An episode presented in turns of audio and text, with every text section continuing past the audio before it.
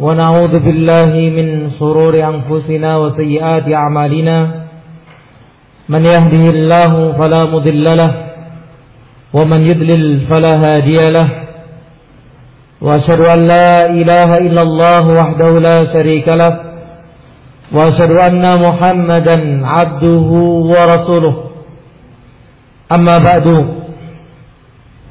أخواتي في الدين رحمني ورحمكم الله Alhamdulillah kita bersyukur kepada Allah Subhanahu wa taala masih diberikan kesempatan untuk bertolabul ilmi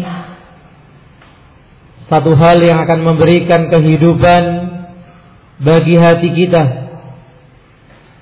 sebelum kemanfaatan untuk fisik kita maka semoga senantiasa kita selalu ditunjukkan untuk bersemangat dalam menuntut ilmu. Bersemangat untuk memahami ilmu. Bersemangat dalam mengamalkan ilmu. Sehingga hati kita selalu diberikan kesehatan kehidupan. Sehingga jasad kita pun dibimbing oleh hati, oleh jiwa yang sehat, yang hidup. Allahumma amin.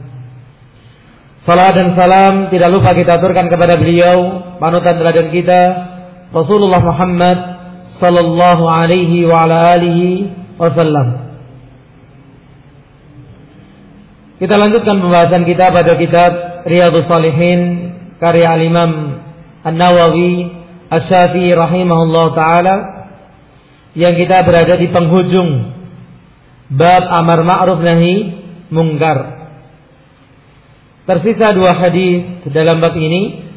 Hadis yang ke-13 sebuah hadis yang secara sanatnya adalah lemah. Ada jalur yang terputus di sana. Tapi secara maknanya, isi kandungannya bahwa sebagian maknanya adalah benar. Apalagi ini adalah apa? Secara pokok amar ma'ruf nahi mungkar telah ditetapkan dalam ayat maupun hadis yang sahih. Sehingga ketika kita membicarakan ini, membicarakan tentang keutamaannya. Ini yang dibolehkan oleh sebagian ulama.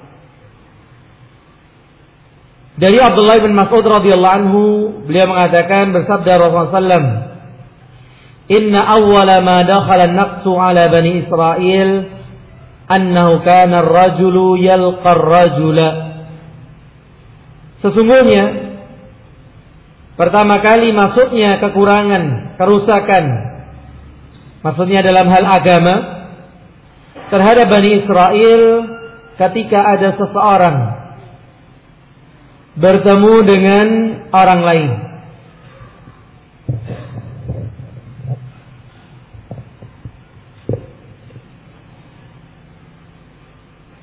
Jadi ada seseorang ketemu orang lain. Fayaqulu katakan A dan B. A mengatakan ya hadza. Wahai B. Ittaqillah. Si B dia melakukan kesalahan. Dia melakukan kemaksiatan maka A menasihati B. Mengatakan wahai B bertakwalah kamu kepada Allah. Takutlah kamu kepada Allah. Wajah ma tafna tinggalkan berhenti dari apa yang kamu lakukan fa la yahillu laka karena sesungguhnya itu tidak halal bagimu. Berarti yang dilakukan perkara haram. Sampai poin ini sudah betul atau tidak? Betul. Dan itulah yang seharusnya dilakukan setiap kita. Ketika kita bertemu seseorang melakukan hal yang salah, yang haram, kita mengingatkan. Untuk dia takut kepada Allah, bukan takut kepada manusia, polisi dan sebagainya, bukan. Takut adalah takut kepada Allah. Dan ini yang sering kita sampaikan ketika kita mendidik anak pun seharusnya menanamkan rasa takut itu kepada Allah. Bukan takut kepada bapaknya, bukan takut kepada ibunya. Nah kemudian kesalahannya di mana? Thumma yalqahu minal ghaddi wa huwa ala halihi. Kemudian bertemu lagi A dan B. Ternyata si B masih dalam kondisi yang sama. Masih melakukan kesalahan yang sama, masih melakukan dosa yang sama. Fala yamna'uhu dzalika. Fala yamna'uhu. Maka si A ketika bertemu kembali kenapa? Tidak lagi melarangnya. Kemarin melarang, tapi hari ini tidak. Ada apa? Zalika an yakuna akilahu wa saribahu.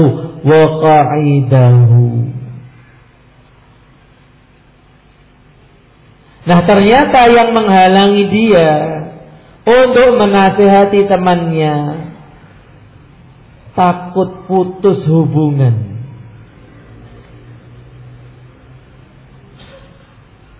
Kenapa? Karena si teman ini kalau kita bahasakan dengan bahasa kita sekarang apa? Teman kulinerannya, teman makannya. Teman ngopinya, teman minumnya. Teman duduknya, teman ngobrolnya. Ya sungkan kemarin, iya diingatkan sekali. Gak mau berubah, ah, dia gak enak. Ini kawan duduknya ini. Kulineran ke mana-mana bareng. Ngopi ke mana-mana bareng. Falamma fa'alu dhalika Dharaballahu quluba ba'dihim li ba'dhin Ketika mereka melakukan itu Maka Allah Benturkan Kalau kita perhatikan letter let Hati sebagian mereka terhadap sebagian yang lain. Apa maknanya? Disebut apa dalam terjemah?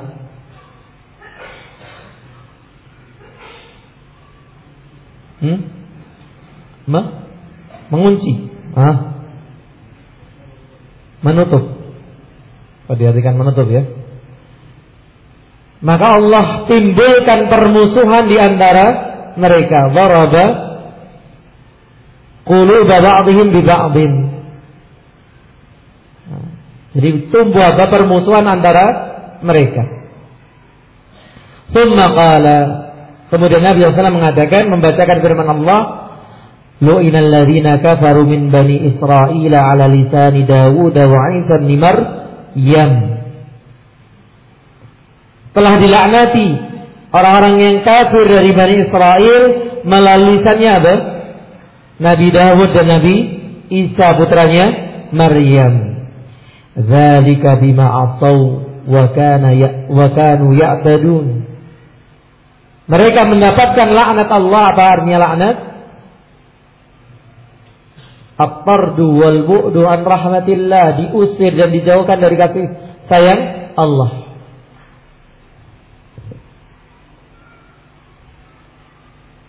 Kenapa? Karena apa yang mereka maksiati, karena mereka berbuat maksiat dan mereka itu melampaui batas.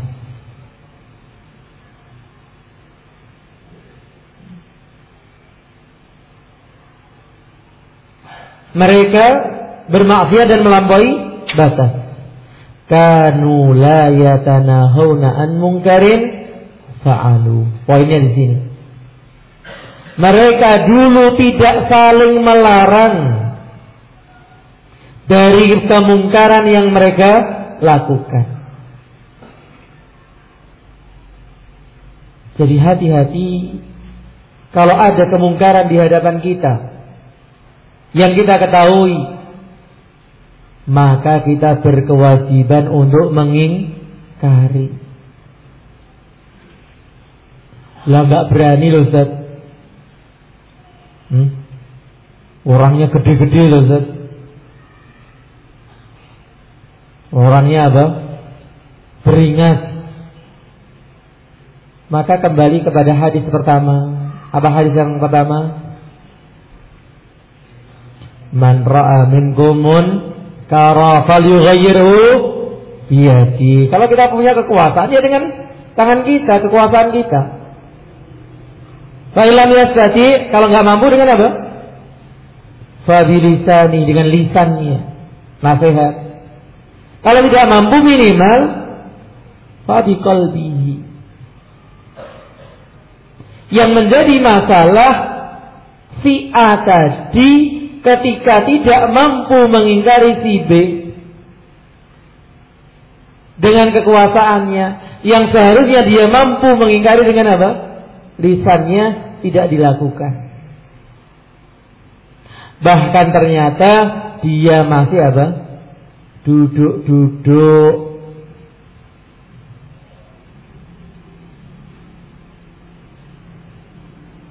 masih apa? mendukung apa yang dilakukan di si B. Ini problemnya. Maka kalau kita mendapati kemungkaran tadi minimal ada kita tidak ikut duduk dengan dia. Kita menghindari pelaku kemungkaran.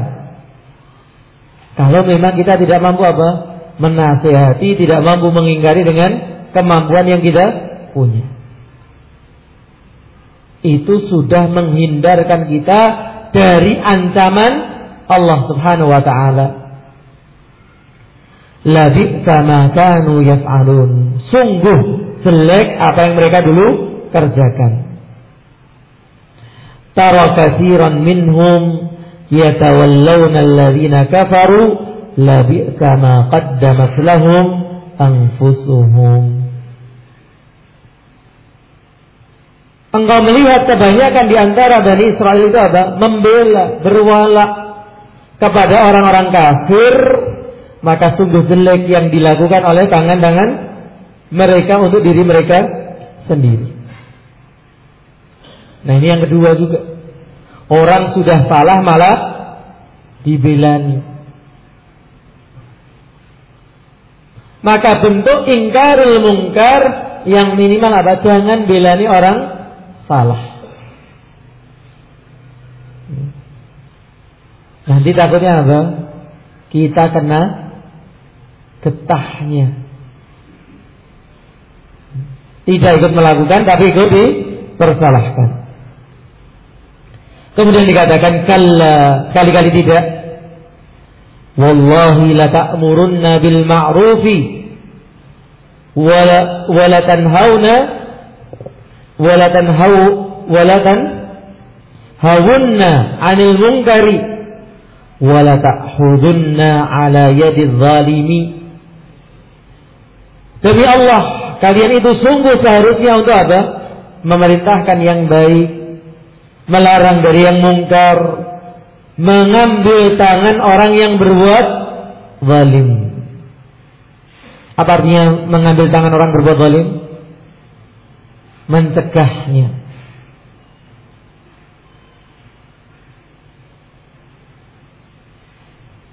Wala ta'tirunnahu 'alal haqqi atra.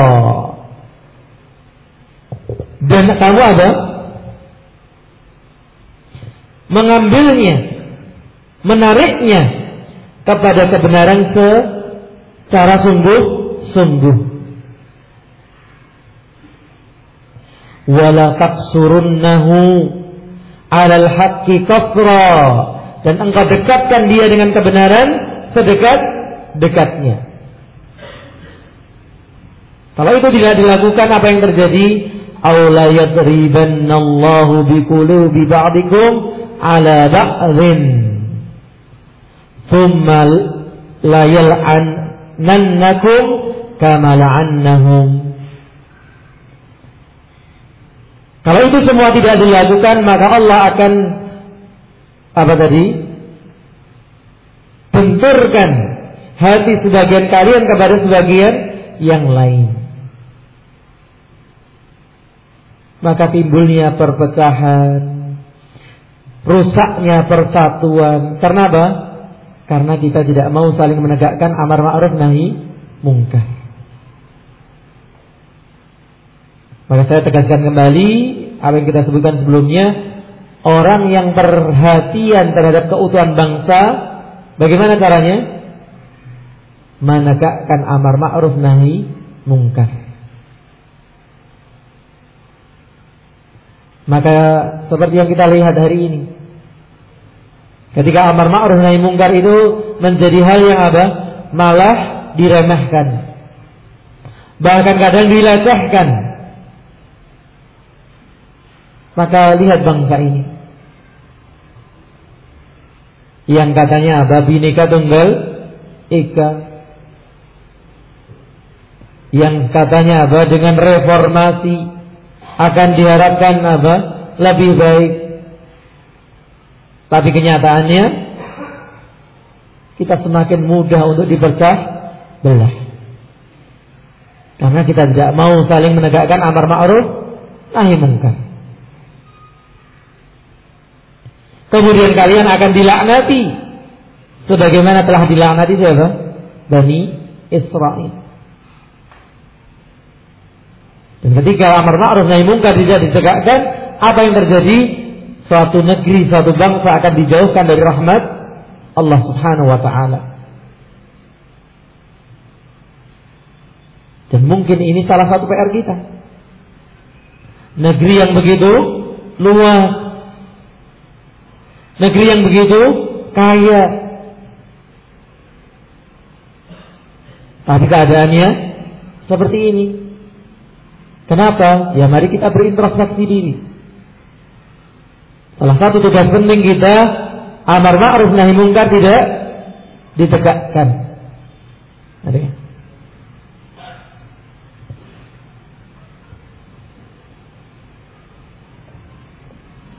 Dalam riwayat yang lain disebutkan lamma waqat banu Israel fil ma'asi nahadhum ulama'uhum falam yantahu.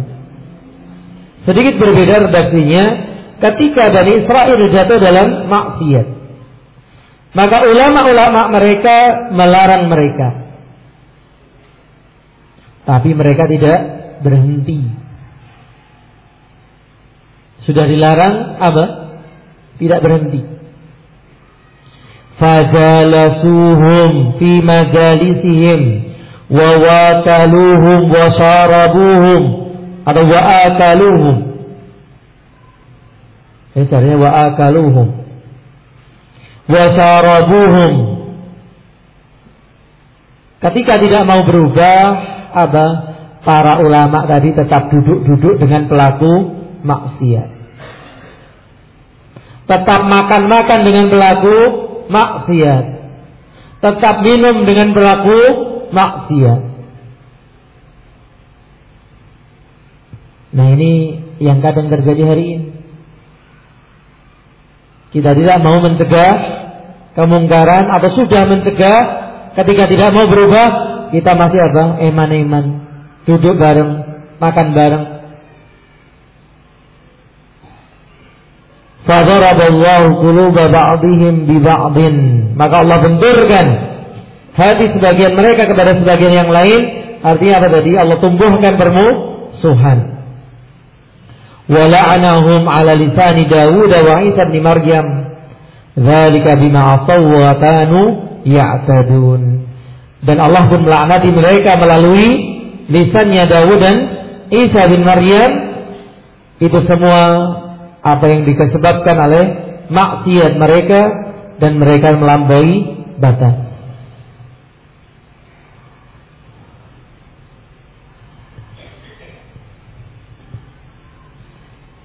Kemudian hadis terakhir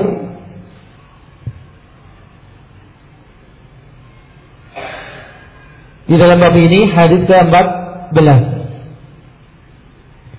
Hadis dari Abu Bakar As-Siddiq radhiyallahu anhu. Dan kita jarang mendapati hadisnya sahabat Abu Bakar radhiyallahu anhu. Padahal beliau orang yang paling pertama masuk Islam. Orang paling lama menemani Rasulullah sallallahu alaihi wasallam. Kenapa? Apakah karena Abu Bakar nggak pinter? Hmm? Sehingga hadisnya sedikit? Kenapa kira-kira?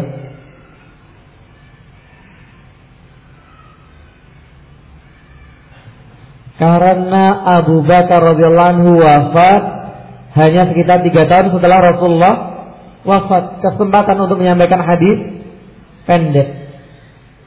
Yang kedua, dalam masa yang pendek pun beliau sibuk sebagai khalifah. Jadi jangan termakan apa subhatnya orang-orang sekuler. Gitu. Kok bisa Abu Hurairah apa? Lebih banyak hadisnya daripada Abu Bakar ya bisa. Karena Abu Hurairah radhiyallahu anhu umurnya jauh lebih panjang dari Abu Bakar. Sehingga kesempatannya untuk menyampaikan hadis lebih banyak. Hadis. Nah di antara yang sangat jarang itu adalah hadis ini. Hadisnya sahih diriwayatkan oleh Imam Tirmidzi, Abu Dawud, Nasai dan yang lainnya. Beliau satu hari mengatakan dan lihat karena kedudukan beliau sebagai apa? Khalifah Hadis-hadis yang sampaikan banyak yang bersifat kemasyarakatan. Beliau mengatakan ayah ayuhan nas wahai sekalian manusia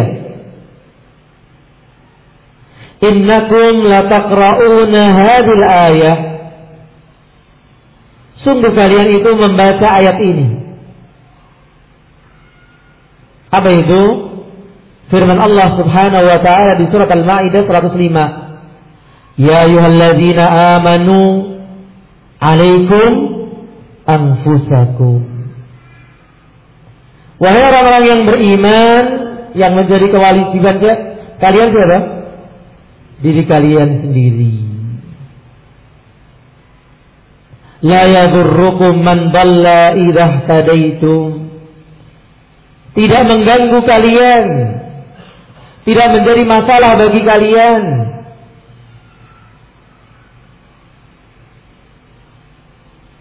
Ada orang yang tersesat. Tidak masalah orang terlalu tersesat. Kalau kamu sudah mendapatkan petunjuk. Seakan ayat ini mengajarkan kita apa? Egois. Yang penting memikirkan diri kita selamat, orang lain mau tersesat silahkan. Yang penting saya selamat. Mirip misalnya dengan ya ayyuhalladzina amanu ku anfusakum wa ahlikum nara. Nah Abu Bakar As-Siddiq ingin mengingatkan agar orang tidak gagal paham. Agar orang tidak salah paham. Ada yang tersirat di sana ketika beliau mengatakan kalian membaca ini jangan sampai salah paham. Kenapa? Fa inni sami'tu Rasulullah sallallahu yaqul. Sungguh aku mendengar Rasulullah mengatakan innan nasa idza ra'au zalima. Sesungguhnya manusia kalau melihat orang berbuat zalim, falam ya'khudhu ala yadayhi dan dia tidak mengambil tangannya, dia tidak mencegahnya. Apa yang akan terjadi? Ausaka hampir-hampir sudah dekat waktunya an ya ummahumullah bi'iqabin minhu. Allah akan meratakan atas mereka apa? Balasan siksaan dari darinya. Ada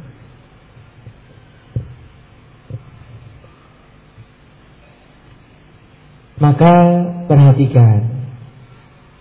Dari hadis ini salah kalau kita punya pemahaman bahwa yang penting diri saya apa? Baik. Orang lain mau sesat, biar sesat. Loh, kok salah Ustaz? Bukankah kita sering dapat penjelasan juga bahwa masing-masing orang nanti apa menanggung dosanya sendiri. Wala taziru wizra ukhra. Dan katanya masing-masing orang bertanggung jawab atas perbuatannya sendiri. Iya. Dan di antara yang akan kita pertanggungjawabkan adalah amar ma'ruf nahi mungkar. Yang tidak kita pertanggungjawabkan apa kemarin? Apa kemarin di poin terakhir yang kita tegaskan? Hasil. Hasil itu bukan tanggung jawab kita. Jadi tanggung jawab kita itu apa? Proses. Itu yang menjadi kewajiban kita. Kita jalani proses. Hasil itu Allah yang maha tahu. Ada yang bisa berubah dan ada yang tidak bisa berubah. Dan itu yang maha tahu hanya siapa? Allah subhanahu wa ta'ala. Dan makanya Allah tidak apa membebani kita dengan hasil. Allah hanya membebani kita dengan apa? Dengan proses. Ini yang perlu kita pahami. Maka yang dimaksudkan ayat di atas adalah apa? Tidak mengganggu kalian.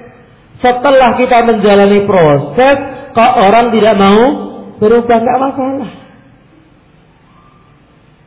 Kalian tidak akan berdosa. Tapi setelah apa? Menjalani proses. Tapi kita akan berdosa ketika kita tidak mau menjalani prosesnya.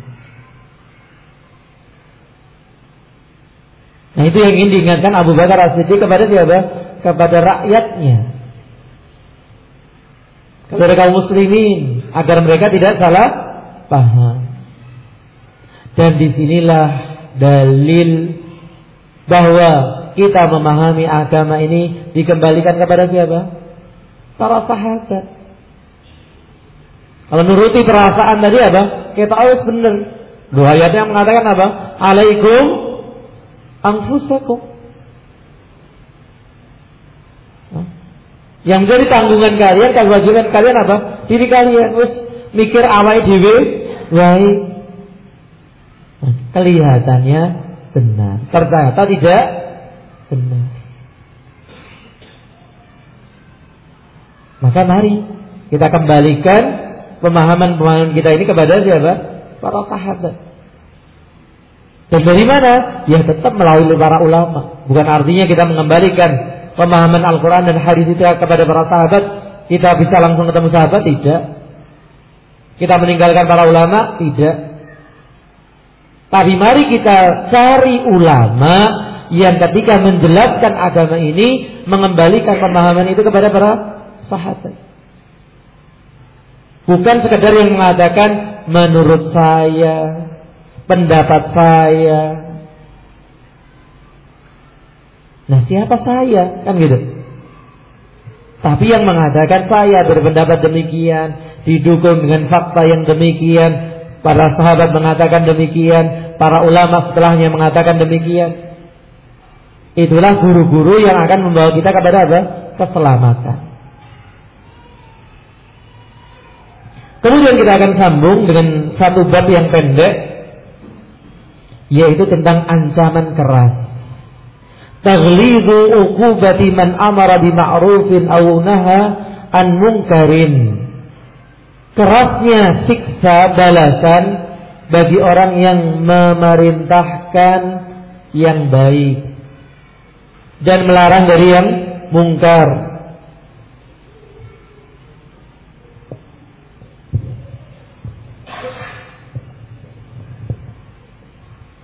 Antum kena gelap ya?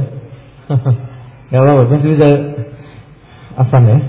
Ini Hewannya jatuh ke kepala semua.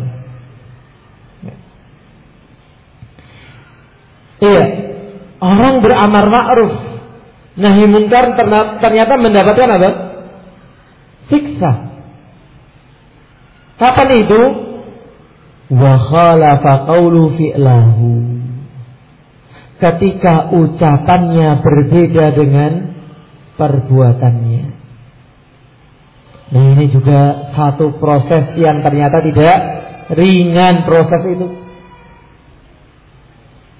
Kita mengenal ada istilah terkoni, Hah? Iso ngujar orang iso lakoni. Nah kadang itu ya beratnya bagi yang ngomong sendiri nih. Jadi, apa bagi kita kemudian ketika berupaya menegakkan amar ma'ruf nahi mungkar, ingat ada warning. Andai ucapan kita berbeda dengan apa? Perbuatan kita. Padahal hari itu eh, hari ini apa? Yang seperti ini sering terjadi.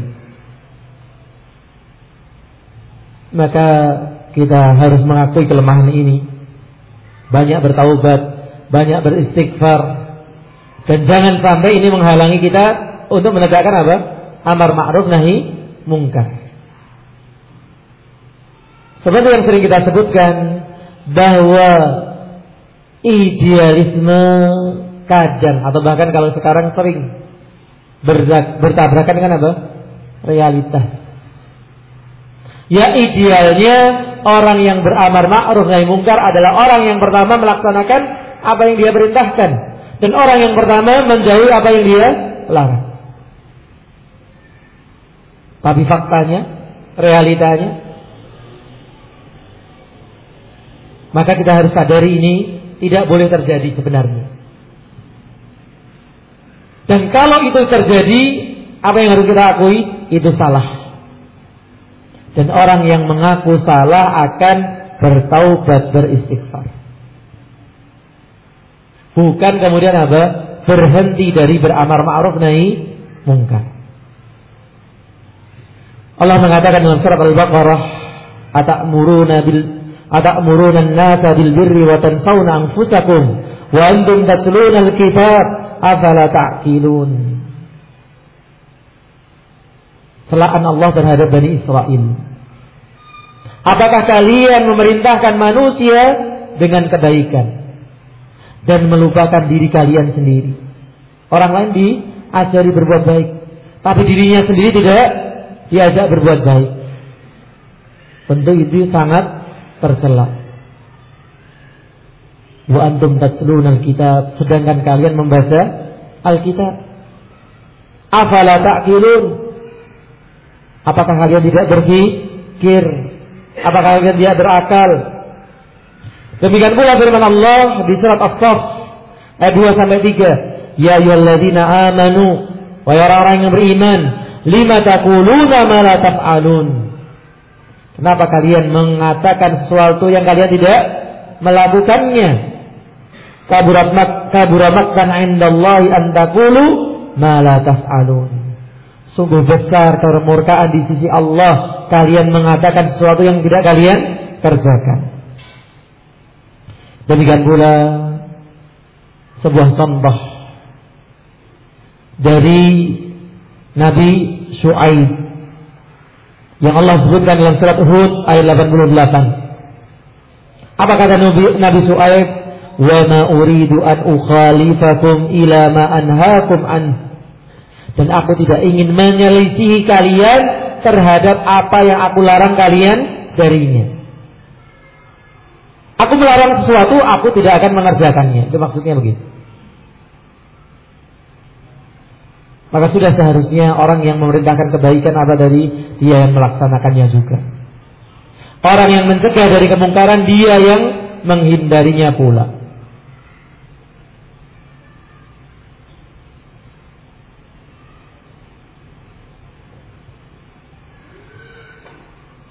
Nah di sini hanya satu hadis yang disebutkan hadis yang kemungkinan besar kita pernah mendengarnya atau kebanyakan kita pernah mendengarnya apa itu?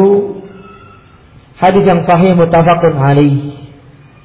Hadis yang sangat mengerikan gitu ya. Khususnya bagi yang berbicara. An Zaid Usama ibn Zaid ibn Harithah radhiyallahu anhu. Usama ibn Zaid menceritakan, Sami'tu Rasulullah sallallahu yaqul, aku mendengar Rasulullah bersabda, Yu'ta birrajuli yaumal qiyamati fayulqa finnar. Akan didatangkan seseorang kelak di hari kiamat. Kemudian orang ini dilemparkan ke api neraka.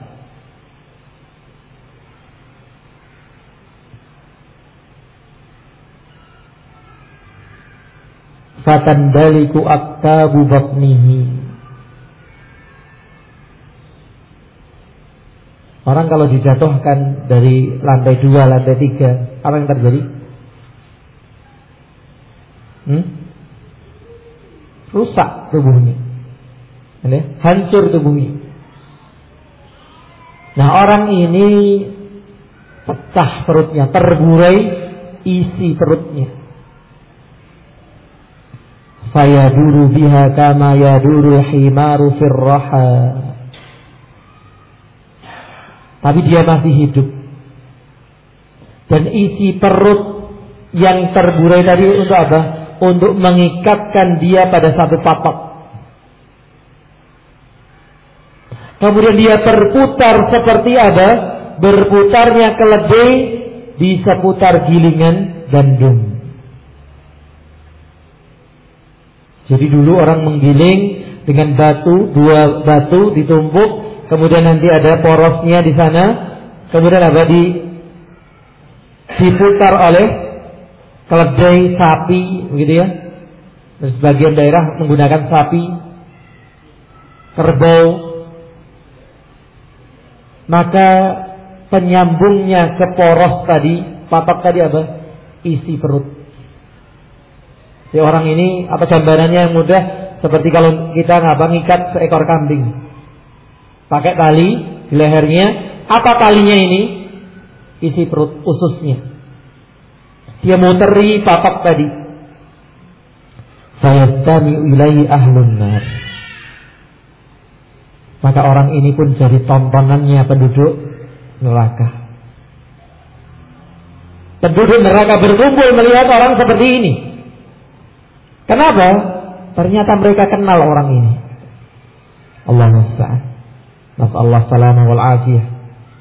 Fayakuluna ya fulan malak. Para penduduk neraka mengatakan, wahai fulan, apa yang terjadi denganmu? Apa itu? Alam taku ta'muru bil ma'ruf wa tanha 'anil munkar. Bukankah kamu dulu yang mengajarkan yang baik? Bukankah kamu yang mengajak kebaikan dan melarang dari kemungkaran Allah? Jangan-jangan siapa itu diri kita. Allah musta'an. Apa jawabnya laki-laki ini? Saya kulu bala. Dia tidak mengingkari tentu benar. Aku itu dulu yang di dunia seperti itu. Kuntu amuru bil ma'ruf ati. Tapi aku dulu di dunia memerintahkan mengajak yang baik, tapi aku sendiri tidak melakukan. Wa anha anil munkari wa ati. Sedangkan aku melanggar dari kemungkaran, eh, melarang dari kemungkaran dan aku mendatangi kemungkaran tersebut. Aku melarang dari kemungkaran dan aku mendatangi kemungkaran tersebut. Allah Ustaz.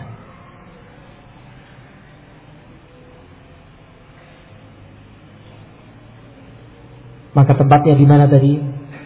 Di neraka dan jadi tontonan penduduk neraka. Allah Ustaz. Nasallahu salamah wal afiyah. Hmm. Maka semoga Allah mengampuni kekurangan kita, kelemahan kita, dosa-dosa kita. Hmm. Jangan sampai yang seperti ini pula menghalangi kita untuk mengajak yang baik, mencegah yang mungkar. Dan kalau ini terjadi pada diri kita, apa? segera kita bertaubat, segera kita beristighfar, banyak-banyak kita bertaubat, banyak-banyak kita beristighfar. Semoga Allah mengampuni dosa-dosa kita. Allahumma Amin. Ini yang bisa kita bacakan di kesempatan ini. Semoga bermanfaat. Kurang lebihnya saya mohon maaf. Subhanakallahumma wa bihamdika asyhadu an la ilaha illa anta astaghfiruka wa atubu ilaik. Assalamualaikum warahmatullahi wabarakatuh.